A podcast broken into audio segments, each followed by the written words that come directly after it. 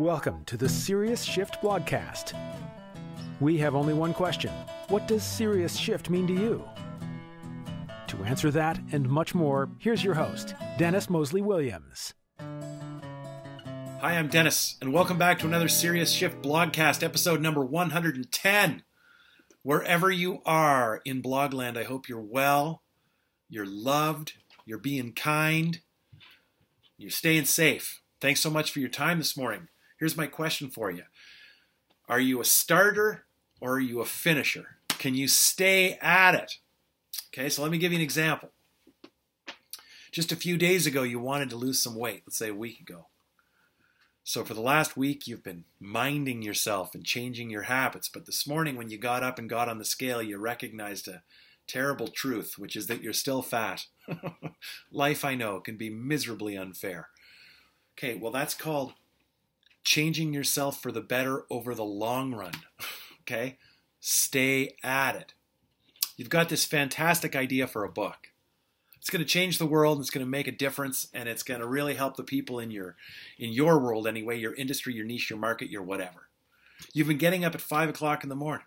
You've been writing every morning from 5 till 7:30. It feels fantastic. The words come easily. But then one morning you wake up and nothing works easily. And then you read what you've written and it's bunk, at least as far as you're concerned. Now you're starting to question why the hell you're actually trying to do this. You're starting to feel silly about the whole idea. You're full of self-doubt. You want to quit. Okay. That's called being a writer. okay? Stay at it. I have two little girls, one of whom inherited the reading gene from my mother's side of the family. My daughter Ella goes through books the way a lot of people go through drugs. Okay, she's just like there's No book. There's no. There's just not enough. Conversely, my other little daughter has had trouble reading. I don't know why. okay, Sherry and I just keep reading her books. That's called being a parent. Just stay at it. Okay. You're tired of the status quo. You're tired of how your job, your position, or what your work is. You're tired of not making the impact that you want to make. You want your work to stand for something. You want it to leave a mark. You want it to be missed. Okay? But everybody that you talk to about it thinks you're crazy. okay? That's called changing the world for the better. Okay? Stay at it. Stay at it. It's COVID 19. You've been inside for eight weeks. You're getting frustrated and tired of it. Right now, at the finish line, where all the evidence suggests that social distancing is working, you want to say to hell with it and go outside because it's really hard to stay inside for even another minute. I know. That's called fighting a global pandemic that we are woefully unprepared for. okay, I don't know what you want me to tell you. Stay at it.